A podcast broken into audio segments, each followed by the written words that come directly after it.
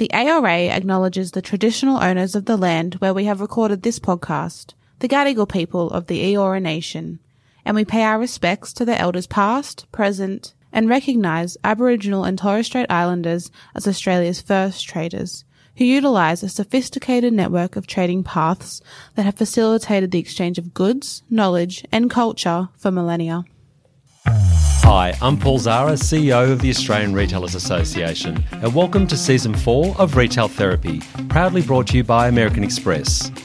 This season, we'll be focusing on tech and innovation within the retail sector. We'll be talking to retailers who are utilising new and transformative technologies to support their business, as well as deep dive into the stories of startups who are taking the lead on retail innovation. Joining me on Retail Therapy today are Andrea Culligan and Melissa Dean, who are both partners at Deloitte. Andrea is the Innovation Ventures and Ecosystems Lead for Sustainability and Climate. She has a diverse business background in the tech, innovation, and startup space across Australia and Canada. Melissa, meanwhile, is the National Retail, Wholesale and Distribution Sector Lead. She's an entrepreneur with over 20 years' experience in digital transformation. Well, that's a long, lot of time. Melissa, I'll look forward to discussing that with you and the integrated customer experience and technology. Both are incredible women who are helping to shape the future of business, and I'm delighted to have them both in studio today. Andrea and Melissa, welcome. Thank you. Thanks for having me. Thanks, Paul. Andrea, first to you. Tell us a bit about your career journey and how you've grown and developed into the role at Deloitte, which focuses on sustainability, climate, as well as tech and innovation. It's a bit of a wild and wonderful journey. So thanks so much for asking. Uh, as you probably noticed, I have an accent, as does my fellow colleague Mel. We're both Canadian, which I was delighted that we were both invited to join this podcast. Why, why do Canadians always have to clarify that they're not uh, from well, the US? I have to say it wasn't generally as impactful as it was, say, two years ago uh, or three years sure, ago sure. in the middle of an election. Uh, that was very, very pertinent. Uh, now it's not so bad. But I originally arrived in Australia in 1998 and and uh, my father's Australian, so I had dual citizenship, and I traveled around the country for a couple of years, but ended up in Sydney in uh, mid to late 2000, right in this height of the dot com boom, and really took advantage of that. And so ended up being part of the team that founded the first ever, one of the first ever free email services here oh, in Australia. Amazing. Which um, that now. So if we got email to thank you for. do you know what, Paul? That's just told your age, right? Because no, well, you know, I've got a story with email which I'll save for later, but I'm like, I'm not sure we should thank you for introducing email. free email. Well, it, free email in particular, because most people, you know, when I go to universities and have conversations about entrepreneurship, and I say, yeah, I was part of the team that founded the first ever free email service, they have this crickets and blank stares in the room. So anyone that's over 35 will understand how impactful that was. That was such a big at, le- deal. At least, at least you didn't invent the fax machine. No, no, you could, that would be high, that would definitely be embarrassing. Anyways, long story short, so from there on, I got a huge entrepreneurial journey bug and started another six businesses across Australia, Canada. I had operations in the US as well as Europe. And I had the full gambit of entrepreneurship. So um, I had the humbling pleasure of winning the Telstra Young Businesswoman of the Year in 2009, the Telstra Small Business of the Year in 2009, was on all the BRW lists, had a couple of exits, did a couple of acquisitions, and, you know, had this awesome experience, but also had the full, uh, you know, roller coaster of entrepreneurship. So also had a business partner buyout that went pretty tricky, um, had a, a bunch of experiences such as lawsuits, um, wow. you know, all kinds of fun stuff. And eventually um, had one of my businesses go into voluntary administration. And and I, I will share, you know, later on today uh, in this conversation as to why that was. But um, that really gave me an opportunity to take a couple of years out. And so I did. So I traveled around the world for a couple of years and um, had some fun living in ashrams and, you know, going to, to Burning Man a couple of times and uh, singing in bars in Nashville and, and having a really great experience. And then I knew I wanted to to have a huge scale of impact on things that really, really mattered. And I was invited to join Deloitte as a partner to really lead the innovation and venture capability for Australia to really solve huge scale, impactful challenges. And of course, climate sustainability and emerging technology are critical to that. Absolutely. And it covers across multi sectors and has huge impact. So I love that I've had this very kind of scrappy, pragmatic background that's got the highs and lows. And then I've coupled that now with a world class team and I lead now on a global level around emerging tech. So well, we'll have to get really you back excited. for a special podcast on the lawsuits because I think that'd be really interesting. I don't, I don't want to talk about that no, again. Sure, I'll start sure. twitching all over again. well, look, that's an amazing uh, time. So, how long have you been at, at Deloitte for? Uh, almost four years Four now. years, Not a long time, but No. a huge amount of impact and opportunity in that time. Oh, of course, of course. Now, let's turn to your fellow Canadian. Now, Melissa, is it true that if you tell an Australian that they're from New Zealand, is that the same thing as telling a Canadian they're from America? Well, I'm not too sure. I'm not too sure, but I always like to introduce myself as a Kanazi. So I'm a Canadian Australian now. So, and I, I love the fact since joining Deloitte, I've met so many other Canadians, which has been fantastic. So it's it, it's great to to not only work with some some amazing fellow Canadians, which we can we can share a love of geography and people actually know where I'm from, but also um, some really strong female talent that we have in the organization, which has been fantastic. So I share a lot of uh, similar stories to Andrea. So so when we met, it was it, we we shared a lot of war stories going back uh, in the thick of it. Yes, absolutely. Now, we're seeing lots of innovation in the retail space in terms of how people shop and the way businesses interact with customers. Melissa, what are some of the most exciting things we're seeing in retail innovation, and how are you assisting businesses to embrace new ideas and technology? Yeah, abs- absolutely, Paul. So we're seeing a lot of um, technology really infused in the retail space, especially in the last year, with uh, the influx of you know Amazon and uh, Alibaba and all of that coming, really having a supercharge of e-commerce within Australia. Um, a lot of retailers now, with stores being back open, have really invested in technology and customer experience. So, how do you get those customers back in store and bring back the joy and magic of shopping? Yes. it's something that customers have really wanted uh, to see, not only in store, but also making that that experience seamless. So whatever that they're doing, you know, from their living room couch, they're also getting that unique experience when they go in store, but making it seamless and something that they can really opt into, whether or not they want a seamless checkout experience or they want to interact with someone in store to get a product recommendation. Um, we're seeing a lot of uh, improvement in the omnipresence experience between online and offline. So definitely um, excited about the new technology and the advancements in the customer space. And, and I, I don't doubt that a lot of retailers are really going to benefit that in, in the coming year. And, and uh, I guess with that too, Melissa, when you think about it too, we, a lot of retailers did see digital as being such a disruptor and problematic, and they didn't understand. And I think that whole mindset's changed, and I think COVID's got a lot to thank. We've got a lot to thank for that. Do you do you agree with that statement? Yeah, absolutely. I mean, I, I'm seeing a lot of retailers um, seem to be balancing their focus between in-store and online experiences with digital and omni-channel and store format and footfall scoring uh, a lot higher than it did um, respectively um, in years prior. So we're definitely seeing that balance and the importance of, um, you know, giving customers the choice to choose where they want to shop, when they want to shop, and also having different formats and different ex- experiences for so many different customers. Yeah, absolutely. Now, Andrea, what about the role of technology in addressing climate challenges? How are you assisting businesses in that regard? So, climate's an interesting bucket because we generally don't look at a series of sectors or industries. We actually look at a series of systems because when you're looking at how you reduce emissions, it actually impacts multi sectors. What you're doing to solve some of the agricultural scenarios will also have impact on energy or Yes, resources or industrial products. So, it's, it was interesting to then take that lens of an issue such as climate sustainability and then think about what is the technology that is impacting uh, not just retail, not just consumer products, but also everything outside of that. And when I think about some of the biggest impact, I mean, uh, Mel's just referred to one around omni-channel, and if I think about how you utilize digital data in order to really engage your customer, and then how you also tell that story, that's what we're seeing from an omni-channel perspective, or using uh, in-store and online. But supply chain and the um, the technological challenges and benefits that are coming from climate and uh, and supply chain. And most people think uh, supply chain uh, resilience or how do you make sure supply chain resilience is in place? And this occurred a lot through COVID Yes. when you couldn't get products in or you couldn't get products out or you couldn't get the right type of things in order to really enable a customer experience or a product line.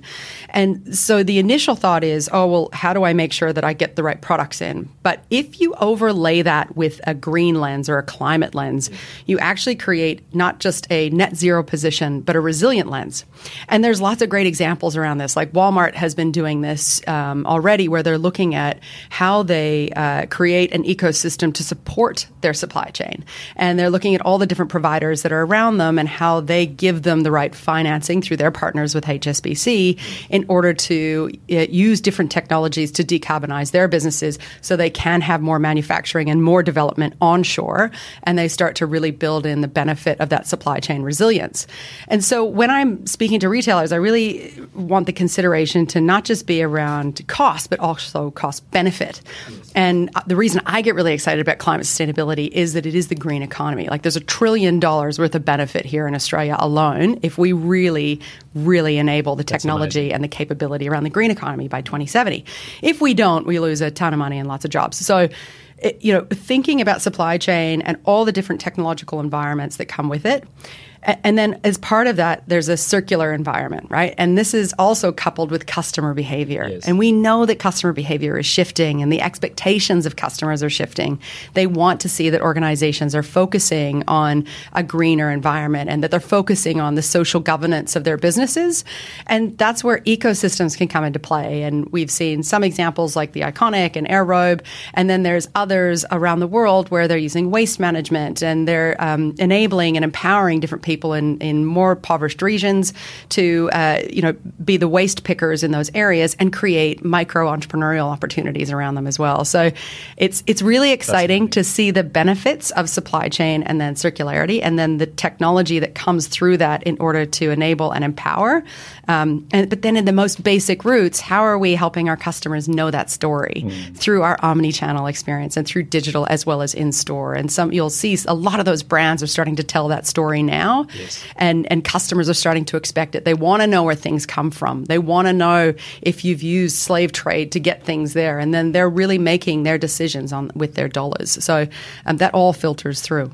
It all works hand in hand. So do you see COVID potentially being a reset for many of us in actually rethinking and testing through how volatile or, or guess how vulnerable we've been when you think about and, and the pandemic actually sort of made us rethink everything from end to end from a supply chain perspective. I mean, 100%. We live on an island, mm. Paul. Like, yes, we do. You know, we are on this little island we in the do. middle of the ocean, and so many things are impacting us. COVID was obviously a huge impact for us around supply chain and our dependencies on a number of different nations. But then we looked at the climate benefit and um, the, neg- the, the negative effects that have occurred to Australia. So we are getting this huge impact of others' emissions. Yes. Um, and through COVID, you could see these reductions. You know, Sydney Harbour was the cleanest it had been and however long. So it really resets people's expectations and opinions of what is possible because they could see what was possible. But it took this huge pandemic and challenge for it to occur. Now, I'm not saying that it was easy. I worked with a lot of retailers through COVID, and it was so hard when you perhaps didn't have a digital experience and you were beholden to uh, a lockdown where people couldn't go into a shopping center, um, or you didn't have the ability to uh, sell to a number of customers, or you couldn't get your products in. But hopefully, for those that are, are, are, have been resilient and are able to really continue the, the, the trend, we see the opportunity to really reset and bring in all of these elements that we know our customers are now expecting as well. Absolutely. Let's just sort of unpack that a little bit further. A lot of our major retailers have dedicated teams focused on sustainability and climate, so they do have the resources to invest in solutions. But what about small businesses who are on tighter margins, are worried about costs? How are we ensuring that they're not left behind? It's it's not an easy question, but I would suggest that your customers are going to expect that for you, from right. you. So I, I, love this line that I read the other day is that about 300 million tons of plastic is produced every year, right? Now that's the equivalent to the weight of the entire human population. Wow. Now we've all put on at least 10 kilos over COVID, so increase that by another 0.2%, right? Yes.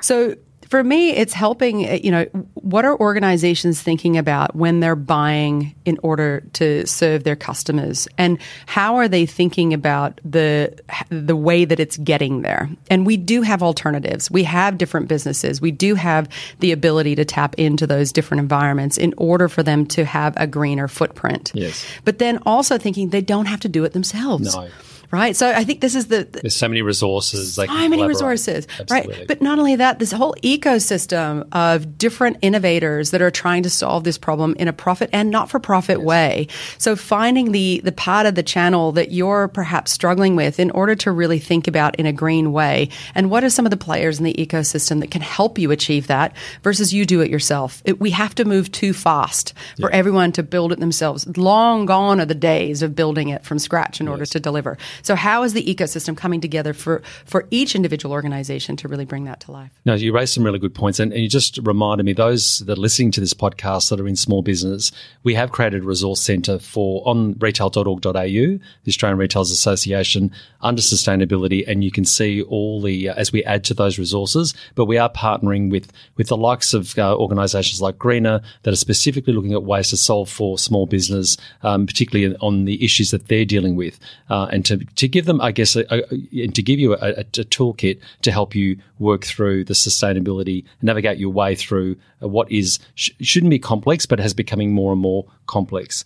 Now, at Deloitte, you can draw on the insights from a global team. And I guess, Melissa, I'm keen to hear about some of the trends you're seeing in overseas markets when it comes to retail in general. And other, are there things that Australian business should be on the lookout for? Yeah, I mean, definitely. I mean, there's so many trends that are happening all over um, the world, which are, are, fascinating. I mean, Andrea drew, drew on a, a, really important one, which was around strategic partnerships. So I think the sentiment that you don't have to do it alone. So a lot of big brands are now partnering uh, with areas where they know that they can't grow as fast and they're not experts in that space. So they're doing that really cleverly. Um, I think the other trend that we're seeing as well is automation. So, in order to reduce costs, businesses are also turning to automation to control rising costs and secure supply chains. So, that's a, a massive trend that's, you know, might require a cash investment up front, but it's definitely showing the proven returns in, in the long run. I think also, um, you know, we finally come of age in terms of sustainability not just being a thing that people latch onto and that yes. consumers actually talk about. Consumers are actually wanting to track their impact of where products are made. And so that's becoming extremely important in terms of where brands and clients are investing in terms of where the products are made and where they're distributed and actually being able to follow and manage those supply chains around the world. That's becoming incredibly more important on, on a, on a day-to-day basis. And also even in terms of um, shipping, you know, so, you know, now in terms of putting the power back into the control of the customer is allowing them to be in control of their times. So instead of it used to be, you know, one shipping time, which would be, you know, it, back in the day, it would say, you know, 10 to 10 to 10, 12 days. And then during covid it would arrive you know a month to two to three months later. Now there's those options that customers can actually choose. And so they're um, becoming uh, very familiar with with being able to pay a premium to expedite shipping and get it there on time when they want. Mm. So so a lot of a lot of amazing trends and a lot of brands really kind of going out um, and above. Um, the final trend I just wanted to talk on, which which Andrea touched on, is circularity. So circularity is on a fantastic growth trajectory, especially around secondhand clothing, and it's the um, the sector that's expected to grow faster than fast fashion. So we're seeing that a lot overseas with pop-up shops and stores um, selling premium brands that are, you know, pre-loved, pre-used, and selling them at a premium cost. So th- those are the brands that are really kind of tapping into that. And so the term vintage is becoming uh, a term that is um, de- redefined uh, across um, different generations, and people are really wanting to invest in not only clothing but also into furniture and housing and that eclectic taste is, is something that they're they're definitely seeing across the board. Yeah, and a pleasing trend for those retailers that can actually uh, accommodate that. I, in fact, I was actually in London earlier this year at Selfridges, and I noticed they've set up, you know, a shop within a shop that actually was uh, second, selling secondhand um, uh, fashion and uh, furniture, and I would never have expected to see that wow. in the Selfridges store. So it just goes to show department stores yeah. have always led the way on these trends, and uh, we're seeing more and more of that. Obviously, renting that's ha- happening in department stores here as well uh, as an option for people buying fashion as opposed to buying. So um, as renting versus buying. See yourself boosting your business. Stack them over there with 200,000 membership rewards bonus points plus a $500 credit. Perfect. It's It's possible with the American Express Platinum Business Card. To discover more, search Platinum Business today. Minimum spend $12,000 in the first three months. Offer ends 4th of April 2023. New Amex card members only. T's and C's apply. So you Complete- both have actually worked in the tech start startup space, and I want to start um, or come back to you, Andrea. Do you see them playing an important role in terms of partnering and collaborating with established retailers? Uh, do you have any good examples? So, from a, and just I want to talk about that circularity piece for just a quick second, Go for it. because the other thing I think is really interesting as a as a trend around circularity is if you are just using social media on a daily basis, you can see all the Facebook groups on the swap and sale of particular brands. And um, I was so excited the other day. I went to a um, secondhand luxe uh, store, and uh, there was a Dolce and Gabbana jacket, and I was like, "It's the only way." I love how you just said that. I fitted you. Andrea. well, it was your size because that's always usually the um. Exactly, exactly. But it was so exciting that I Grab could buy this jacket because it was in my price point. Whereas, Oh, you know, you generally Yes, that's yes. a little bit outside of the spectrum. I didn't of- mean of the choice. size to be Sure, disparaging. Paul. Yeah, there we go. you know, you know when you find something you, you love Totally and agree. it, it actually happens to be your size. Of course, in a, in Yes. a second hand situation, you don't have the full size and color combination. So to find something that fits you, that's amazing. I know, and how exciting though that when you do find something in your size that you finally get this almost re-origination of Yes. it again, right? And so I think displaying these items is actually really important. So if you are a retailer and you're looking at it, um, you think about the Patagonia brand where they have their own repair uh, environment within their store, and then of course there's different retailers, these uh, you know high-end consignment stores. The way that they display the store is just like a beautiful retail store, it, and that's this really, really fast growth area that's happening around textiles, of course. So watch out, Salvation Army. Um, You've got some competition for a change. Well, and if you look, even their brand strategy is shifting and the way that they're Hmm. positioning themselves it, and their storefronts, if you've gone past any of the Vinnies or Salvo's storefronts lately, are actually quite sexy, which you would not have expected. A year ago, it would have been more just like purpose driven, whereas now they're actually uh, merchandising things. And if you follow the Instagrams, it's brilliant. I've been watching all these uh, different circularity um, Instagrams and watching the way that they merchandise things, and it's just brilliant. I love that they're bringing these things back to Well, life. it's such a great change of consumer mindset because I think Yeah. we're going back to the day where we sort of felt privileged if something was handed down from a generation, particularly if there's something that's an investment piece. But um, so we, we're sort of seeing that mindset return where people are saying, well, I've saved something from landfill and I've actually bought something that was pre-loved and it's, you know, I've got that responsibility of taking care of that item to be uh, hopefully passed on to the next generation. Uh, is slightly different, but very interesting. If we think about the future and what what we will be doing, is that we will not own things for the whole life of the product, right? So, uh, rarely do we own a car for 20 years. Rarely do we own a phone for the whole life of its journey. It's pretty rare that you see anyone with, uh, you know, more than a four year old phone. So, when we think about other sectors like um, mining companies and different battery type of companies, they're trying to reestablish their models, their business models in different ways because they need that product back in order to resell it to you for your next phone.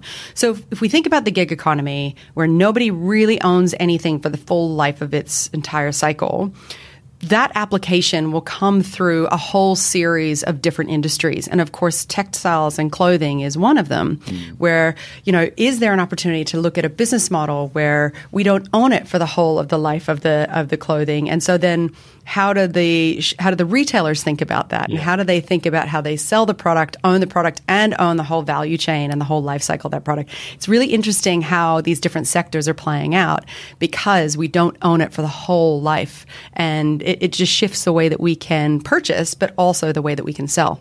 Very, very good point.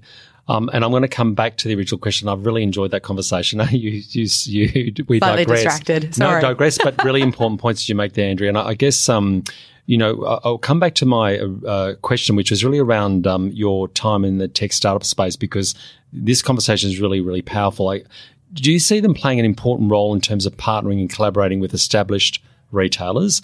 Uh, and do you have any good examples? Yeah, it's it's a really good question, and you know, we absolutely desperately need to invest in our startup and innovation community. And I won't labor on about where we sit on the OECD with regards to innovation um, based on the rest of the world. However, we are charging through, and there's a number of areas um, where we are. Um, in order for new innovation to be able to thrive, though, it has to partner with industry almost always. And in fact, there's rarely, when there's a big burning platform, there's rarely a problem for capital to be invested into those businesses. The biggest challenge is commercialization. And the only way they can really, really thrive through commercialization is by connecting it to a big business or selling to a big business.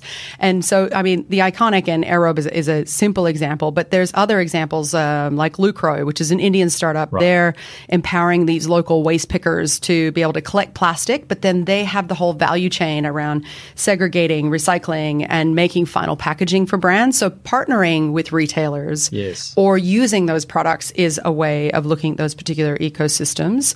Um, and then, of course, I shared earlier the Walmart example where they've got Project Gigaton, uh, Giga- Gigaton, Gigaton. I think that's that's the word, um, where they're really trying to reduce these carbon emissions. And how are they doing that through all of their uh, their retail value chain? And what are they? They're, they're working with HSBC to finance the technology that those businesses need in order to decarbonize, which is things like solar panels in some instances, um, electrification of some of the vehicles or transport and logistics trucks, or how they ship things in instead of short. It could be longer term um, shipping cycles. And then I love uh, that it's a Deloitian. That's what we call uh, people who've been at Deloitte, um, who started a business called Recycle Smart, and they work with local councils and they collect stuff straight from the door to door of the individual who wants to um, recycle things or get rid of things that are possibly able to be repurposed, and then they work with different retailers to be able to resell, repurpose, redevelop, and of course H and M, um, they've got their conscious clothing, but um, you know, if I look at the Recycle Smart and all these additional t- type of technologies or opportunities where technology and startups are either playing in an ecosystem way or connecting in order to to solve a sustainability issue, those are just a couple yeah. of examples. Well, there's some great examples there. And, and just turn to yourself there, Melissa, uh, examples that you might want to, to raise out of the tech startup space, uh, seeing how they play an important role in terms of partnering, collaborating with, with retailers. Yeah, I would I would say, I mean, one call out um, I would recommend to a lot of retailers. So back in the day, and that was probably over over uh, over a decade ago when I was um, similar to Andrea in the startup space, um, is attending some of the amazing uh, startup conferences that are out there, where you have these incredible dragon dens of um, companies that are just starting up new innovative products and services, um, and that are first mover advantage. You know, um, have first mover ad- advantages um, that are really cutting through in the space, especially amongst uh, innovation.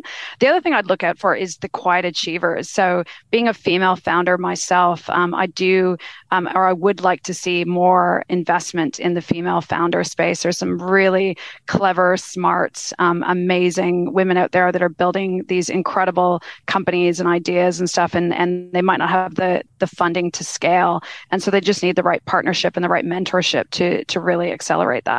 Um, so, and similar to a lot of the companies that are already doing and doing it very well, um, that Andrea mentioned, I think um, continuing to follow um, different uh, uh, startups and podcasts and, and different people that are out there, you know, spruiking spruiking these ideas, I, I think is is a good start. The tech industry um, is on a powerful trajectory in, in Australia. The government has a goal of 1.2 million tech jobs by 2030, which is phenomenal. What do you see as the key opportunities for our innovation agenda in, in Australia? And I'll come back to you with this, Andrea, first, because, and, and I I guess, what are the challenges that stand in the way? It's a very huge question. Um, Well, give, give Melissa some time to think. I love how you've thrown that wow. to me first.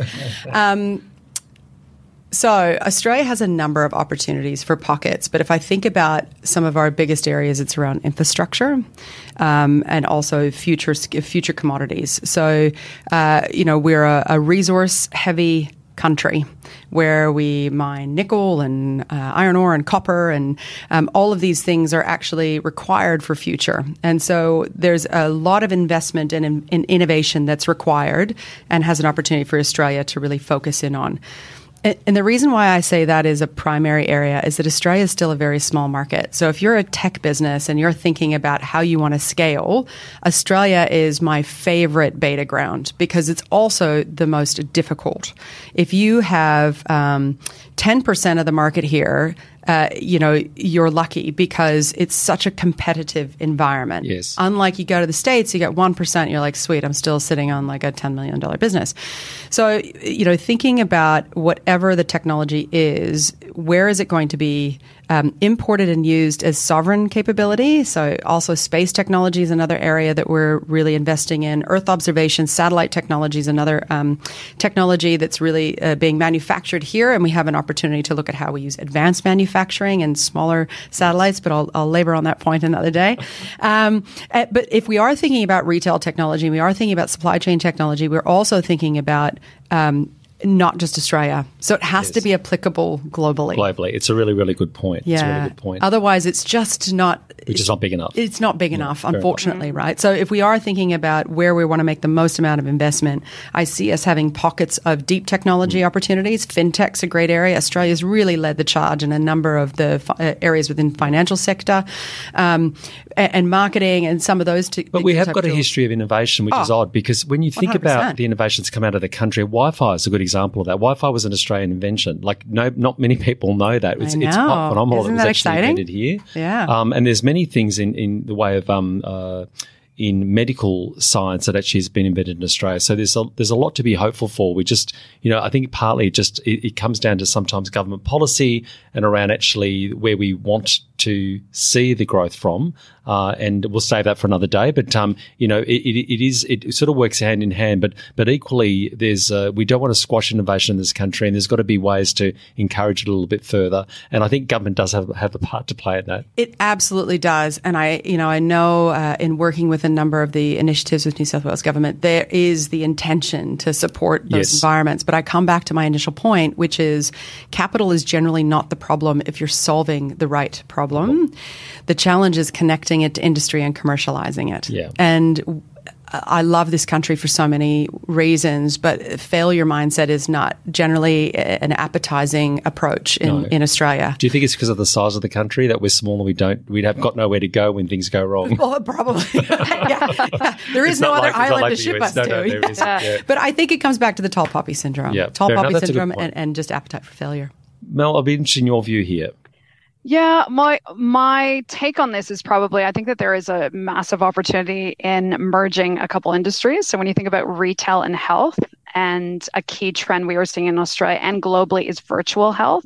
So I'd be I'd be really curious to see what we are doing in the healthcare, the retail and healthcare side of things to enhance that customer experience. What you see overseas, especially in the grocery side of things, is a lot of grocery merging with pharmaceutical. And so driving that kind of continuous, connected, coordinated care across digital and telecommunication technologies. And so virtual health, I think, is an area where we really need to invest because we know that by 20 40 healthcare workers will de- need to deliver, you know, four times the activity compared to today because of our growing aging population. And I definitely think that there is opportunity for retail, especially in Australia, to capitalize on that and to merge with other industries um, to really enhance the customer experience, but improving on, you know, that everyday population health and health equity and equality and providing better healthcare uh, for everyone and doing that with a, a, a fast moving retail brand um, would be would be really clever. You raise some good points. Now, I'm going to have to ask you a little bit about um, Canada. We, we're slightly going off topic here, but Some um, I travel think tips or I've something? got two Canadians in front of me, so I've got to ask this question. There are a lot of similarities in our markets. Yeah, we are. because Yeah, when I think about it, we're both part of the Commonwealth. We're both geographically widespread. Yep. You got a financial Um, small- sector on small- one side, yeah. a mining sector on the The other. other, small Yep. population. Yep. and Yep. you know, very highly competitive.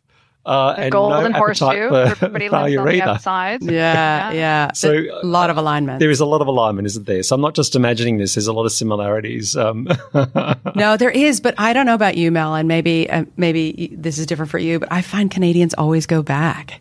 Um, very rarely do they stay. And gosh, I mean, I know why. I love Canada, and it's so beautiful. Um, you know, I, I'm definitely get homesick and, and determined to live half the year there and half the year here. But um, most Canadians go back. yeah, okay. It's Yeah. well, um, good luck with your your your hope that you might get half and half. I guess. yeah. the, I'm assuming you're going to go summer season in both locations. Yeah, absolutely, so, uh, definitely. Andrea and Melissa, thank you so much for joining us on Retail Therapy. Congratulations on all the work you're doing at Deloitte. You're a valued strategic partner for us at the ARA, and thank you both, and all the very best for the future. Thank you for having us. Thanks. Thanks for listening to this episode of Retail Therapy, brought to you by our season partner, American Express. If you enjoyed this episode, make sure you give the show a follow on your favourite podcast app so you don't miss an episode. If you're a new listener, you can find our back catalogue of episodes on our website. We've covered leadership, small business, and sustainability. For more information about the work we do at the Australian Retailers Association, head to our website retail.org.au. You can follow us on LinkedIn, Twitter, Instagram, or Facebook, wherever you love to connect. All the links can be found in the show notes.